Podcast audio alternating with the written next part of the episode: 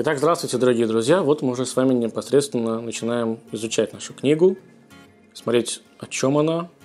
И самое первое, с чем мы начнем, конечно же, это такой базис небольшой. Мы поговорим о душе. Эм, автор назвал первую главу так. Душа, человек как образ и подобие Бога. Эм, чтобы разобраться в ней поконкретнее, мы будем говорить о трех вещах. Первое. Что означает понятие духовности применительно к каждому э, человеку, к каждой личности. То есть, что такое духовность для тебя, что такое духовность для меня, для него, для нее. Можно ли сказать, что духовность для каждого человека что-то одно, либо для каждого это что-то отдельное, и каждый понимает это по-своему. Второй момент. Э, мы, мы с вами разберем, как работает вот этот момент э, духовного постижения. То есть, что такое вообще духовное постижение? В какой момент действительно можно назвать, что мы себя узнали, постигли, или еще не постигли. Эм, можно ли вообще как-то в принципе это сделать? И третье – это в чем сущность и содержание такого постижения или познания. То есть сначала мы узнаем в принципе, как это можно э, применить к каждой личности, вообще можно ли это применить. Второе, э, как это уз- разузнать в себе, что сейчас я узнал себя. И третье, еще раз, это сущность, то есть что мы узнали о себе. Итак, чтобы было э, более-менее понятно и интересно, наш автор предлагает это в некой необычной форме сделать. Э, мы будем э, пользоваться э, учениями Виктора Франкла. Виктор Франкл один из учеников Фрейда, который впоследствии, кстати, от него отошел. Сейчас чуть позже разберемся, э, что конкретно ему не понравилось в учении Фрейда. Но до этого мы посмотрим следующую вещь. Эм, Душу мы будем с вами называть как духовный носитель. То есть представьте себе, что вы некий компьютер, и у вас есть духовный носитель. Да? Есть у компьютера там жесткий диск, у вас есть свой носитель, э, на котором записана программа «Кто вы и что вы». Да? Про компьютер мы знаем, что вот там есть э, Windows, либо там что-то там Macintosh, не знаю, что еще есть такие другие. И вот, собственно, когда вы включаете компьютер, вы видите, что в нем внутри. То есть, что такое? То есть, монитор может быть у всех одинаковый, да, но наполнение разное. Системный блок тоже может быть у всех там два системных блока перед вами, но внутри абсолютно разные по наполнению. Этот более мощный, этот более слабый. Э, и вот, собственно, мы с вами все, конечно, разные люди. Но наша душа, мы будем называть ее духовным носителем. Что такое духовный носитель? Это три составляющие. Душа, разум и тело. Когда вот эти все духовные, либо, может быть, физические вещи соединяются, то есть душа – разум и наше тело, вот это, собственно, и есть вы. Вы состоите из трех частей. Эти три части, собственно, и формируют вас как личность. Зачем они нужны? Для того, чтобы в той или иной мере иногда скрывать ваши эмоции, ваши мысли, ваше поведение, а иногда, наоборот, их показывать. И от того, в зависимости от того, как вы показываете либо скрываете их, вы, собственно, проявляетесь этому миру как личность. То есть человек, у которого есть талант э, писать стихи, он пишет стихи, и все, все понимают, что он умеет писать стихи. А есть другой человек рядом, который тоже умеет писать стихи, но не пишет стихи. Можно ли обозвать его поэтом? Нельзя. Почему? Он же умеет писать стихи, но об этом никто не знает. Он себя не проявляет этому миру, как человек, который умеет писать это, э, эти, эти, эти стихи. Предыдущий же парень или девушка, кому как нравится, проявляет себя, поэтому его можно обозвать поэтом. Душа, разум и тело.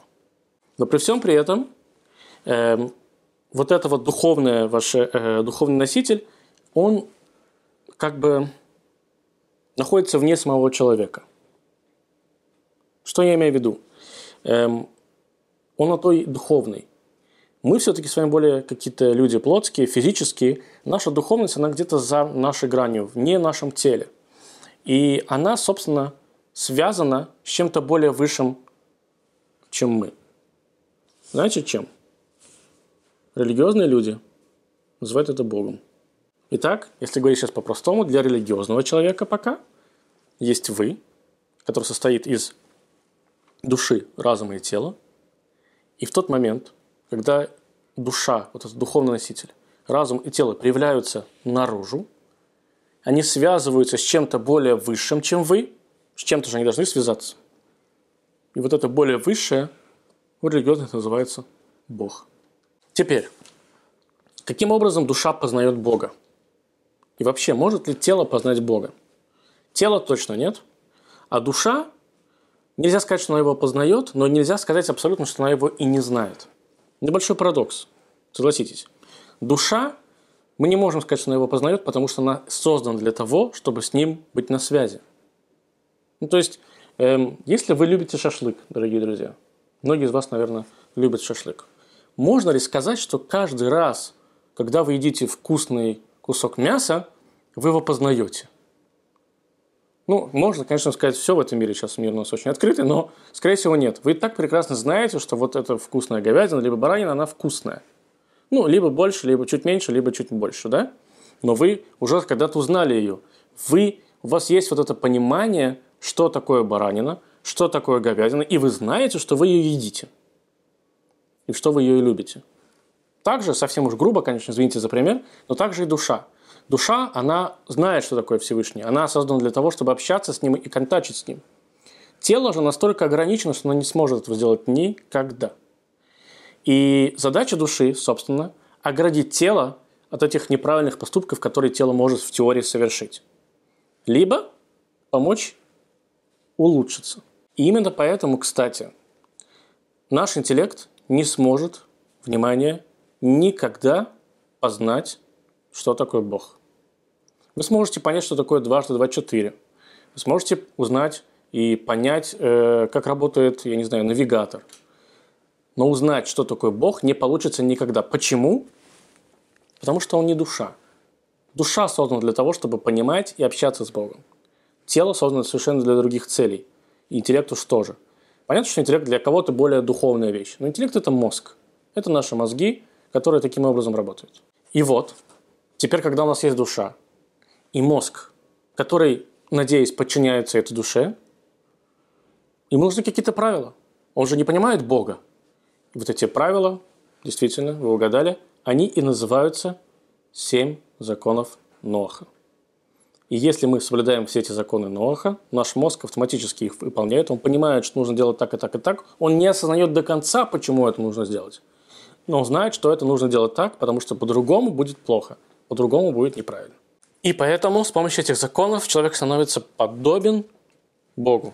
Как мы и сказали, написано в Писании, человек создан по образу и подобию, по образу и подобию Всевышнего. Итак, разберемся, что такое духовный носитель или личность. Э, как я уже сказал, э, Виктор Франкл был учеником Фрейда, но отошел от него, он не был согласен со всеми подряд его э, историями Фрейда, отошел от учения Фрейда в одной конкретной ситуации, которую мы, собственно, будем разбирать, которая для нас полезна и интересна. Сразу скажу, что автор берет Франкла не просто так, потому что ему там хочется сравнивать психологию с религией. Нет, он считает, что раз уж э, Франкл когда-то сказал эту идею, которую сейчас я с вами пишу, и она затронула некоторые умы, а забегая вперед, она как раз-таки затронула умы не ученых. Ученые как-то не совсем с ней были согласны, но на Западе это Эм, версия, она бы очень живая. Сегодня она даже эм, захлестнула, является одним из таких направлений, направлений в психологии. Что говорит Франкл? Он это говорит, во-первых, что мне, на мой взгляд, было интересно, он это говорит практически из собственного опыта. Он прошел, к сожалению, опыт э, концентрационных лагерей. И что, вот, что он говорит? Он считает так, если по-русски простым языком, он считает так, что если человек не если человек. Человек может понять свою сущность, свою цель своего существования. Он может понять себя. И с помощью этого он может либо абстрагироваться, либо как-то еще иначе справиться с теми трудностями, которые проходят вокруг него, либо в нем внутри самом. Обычно же психология говорит, что нужно, не знаю, там, выговариваться, да, э, делиться с кем-то там, не знаю, какими-то э, соображениями, выкладывать душу. Франкл считает, что нет, человек, практически каждый любой человек может справиться с этим сам. Через что? Через понимание самого себя. Кто он и что он. Э, повторюсь еще раз, что при жизни автора, а автор умер в 97 году, э, Франкл имею в виду, то не все были с этим согласны, но обычные люди, им очень понравилась эта история. Что не нужно обязательно ходить к кому-то психологу, а можно просто взять, проанализировать себя и, может быть, решить свои собственные проблемы. И почему мы говорим сейчас про Франкла и про э, ноахизм, про, потом да, про учение э, ноахидов. Не для того, чтобы подтвердить словами Франкла, что он был, да, э, наше учение верное. Э, честно скажу, особо Франкл, наверное, даже и не знал, что есть такое учение, как ноахизм, но тем самым он нам помог, потому что действительно он говорит то же самое, что говорит религия в этом плане. Итак, э, вот этот духовный поиск Франкл обозначает несколькими э, понятиями. Он называет это дух, э, бессознательная религиозность, моральный инстинкт, метафизическая потребность, либо совесть. Послушайте еще раз. Дух, бессознательная религиозность, фанатизм, моральный инстинкт, то есть я чувствую, что я так правильно, метафизическая потребность, ну, дайте мне это, пожалуйста, да, пока как-то не представляю, как мне без этого жить. И последнее – совесть. Знаете, у вас наверняка есть знакомые люди, которые говорят, вы знаете, я не религиозный, я живу по совести. И иногда мы просто подменяем понятия. И это то, что говорит Франкл. Люди разными понятиями называют в принципе одно и то же. И глобально эти все понятия можно разделить на две части. На э, самовыражение физической личности и на эмоциональное самовыражение. Другими словами, наши эмоции и мы с вами, мы можем, как мы уже сказали, можем, э, могут выражаться двумя способами. Физически, либо эмоционально. Ну, скажем, я очень хочу есть.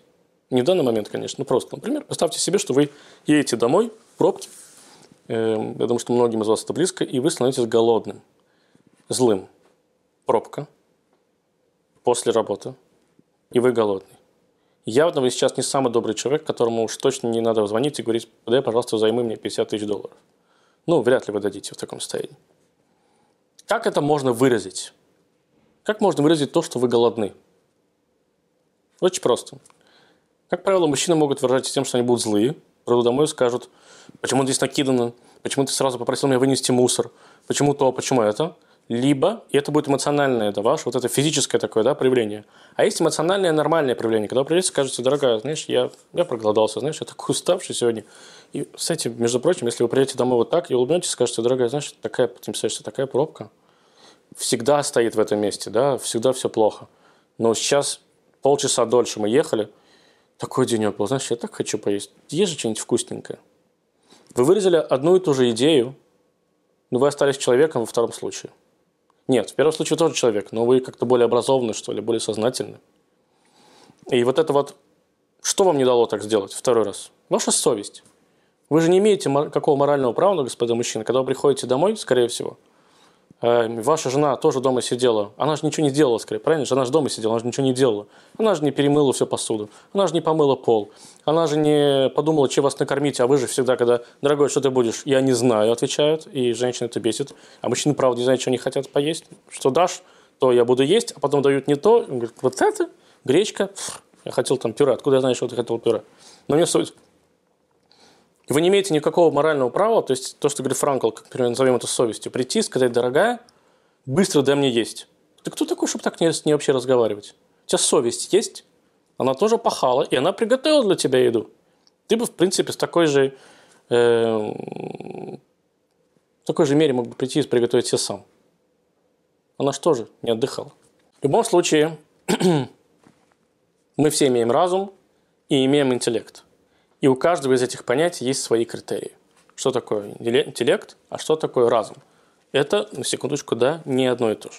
И вот, как мы уже говорили, вот этот духовный носитель, то есть сопоставление, составление вашего разума, интеллекта, да, вашей, вашей души, оно, собственно, то, как мы проявляем, то оно тем и являемся, как мы уже сказали.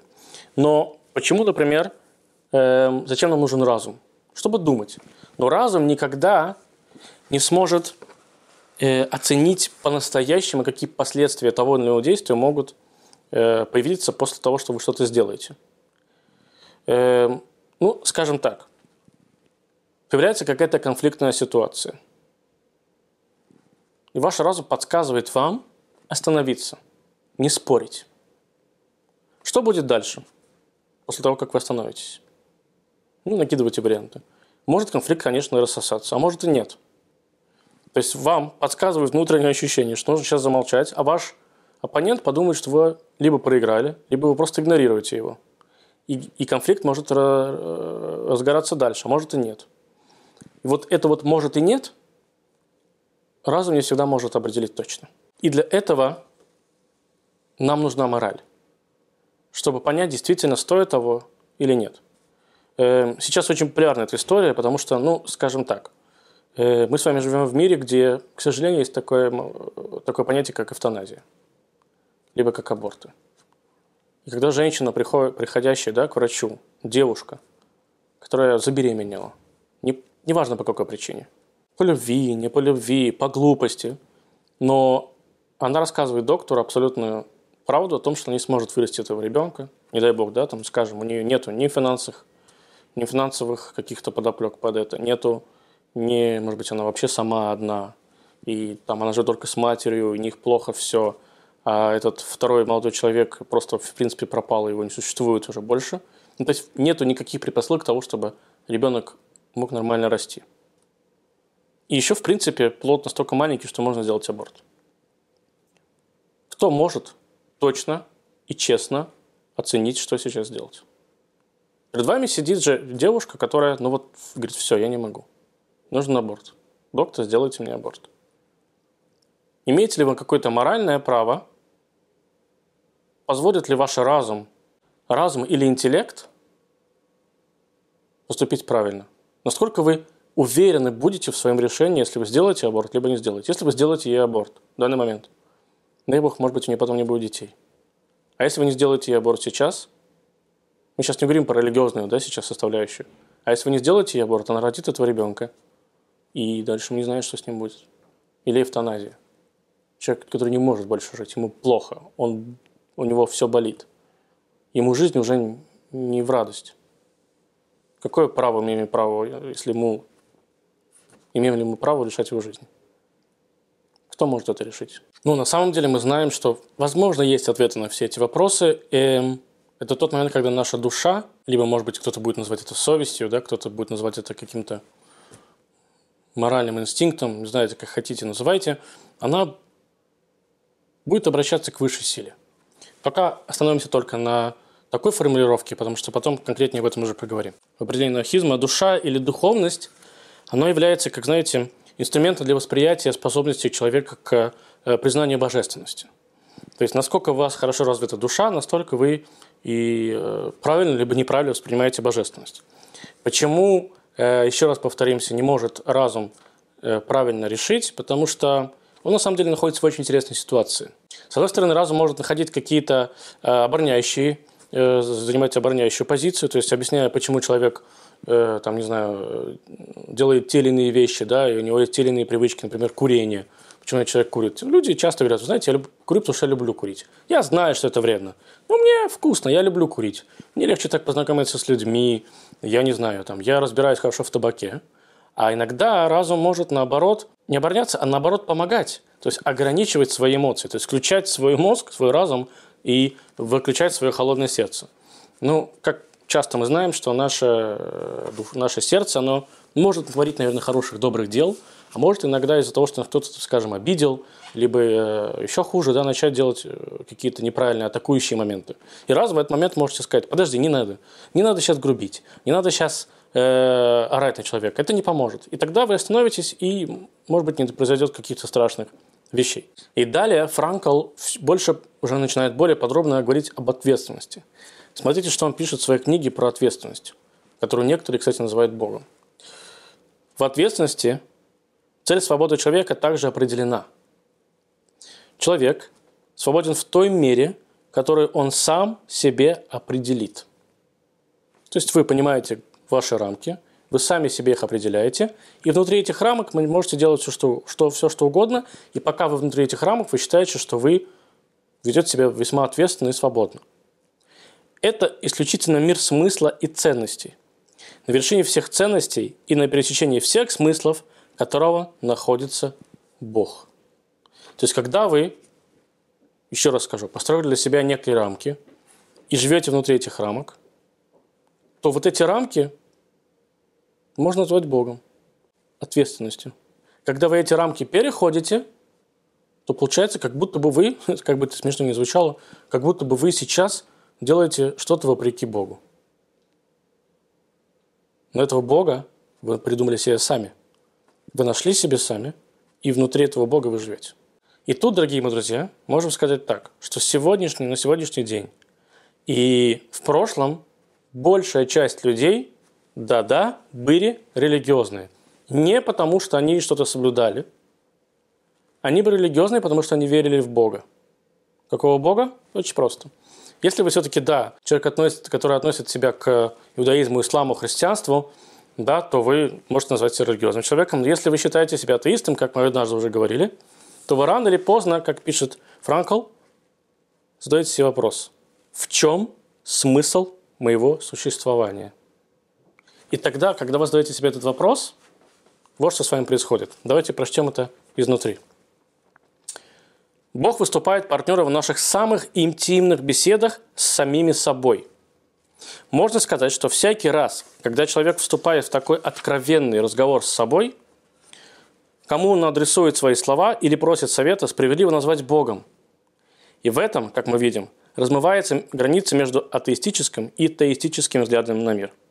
Разница между ними обнаружится лишь позднее, когда неверующий человек будет считать и утверждать, что вел беседу сам с собой, когда человек, верующий, будет считать эту беседу с тем, кто он не сам. Итак, простыми словами, что сказал Франкл? Когда человек задается вопросом, для чего я живу, он начинает, я думаю, что практически всех это происходило, он начинает разговаривать сам с собой. А когда вдруг вы начинаете получать ответы, то вы, если вы религиозный человек, верующий в Бога, вы начинаете думать, что с вами разговаривал Бог. Ну, вы получили ответ от Бога. Ну или, по крайней мере, не от самого себя. Нерелигиозный же человек, получивший ответ, будет считать, что кто-то ему ответил. И, наверное, этот кто-то – это я сам. Я нашел ответы. Я покопался, нашел в себе ответы, нашел в себе цели в этом мире. И нам хочется верить, если честно, что Бог, когда мы поднимемся на небеса, не будет особо там, если честно, знаете, э, задаваться вопросом, когда ты разговаривал, ты э, считал себя Богом, или ты посчитал, что ты действительно общался со мной. Ему не так это важно. Богу, может быть, это парадоксально звучит, Богу важнее то, чтобы вы были людьми – а если вам подсказали правильный ответ на то, как быть человеком, это уже хорошо. Дальше вы будете идти в нужную сторону.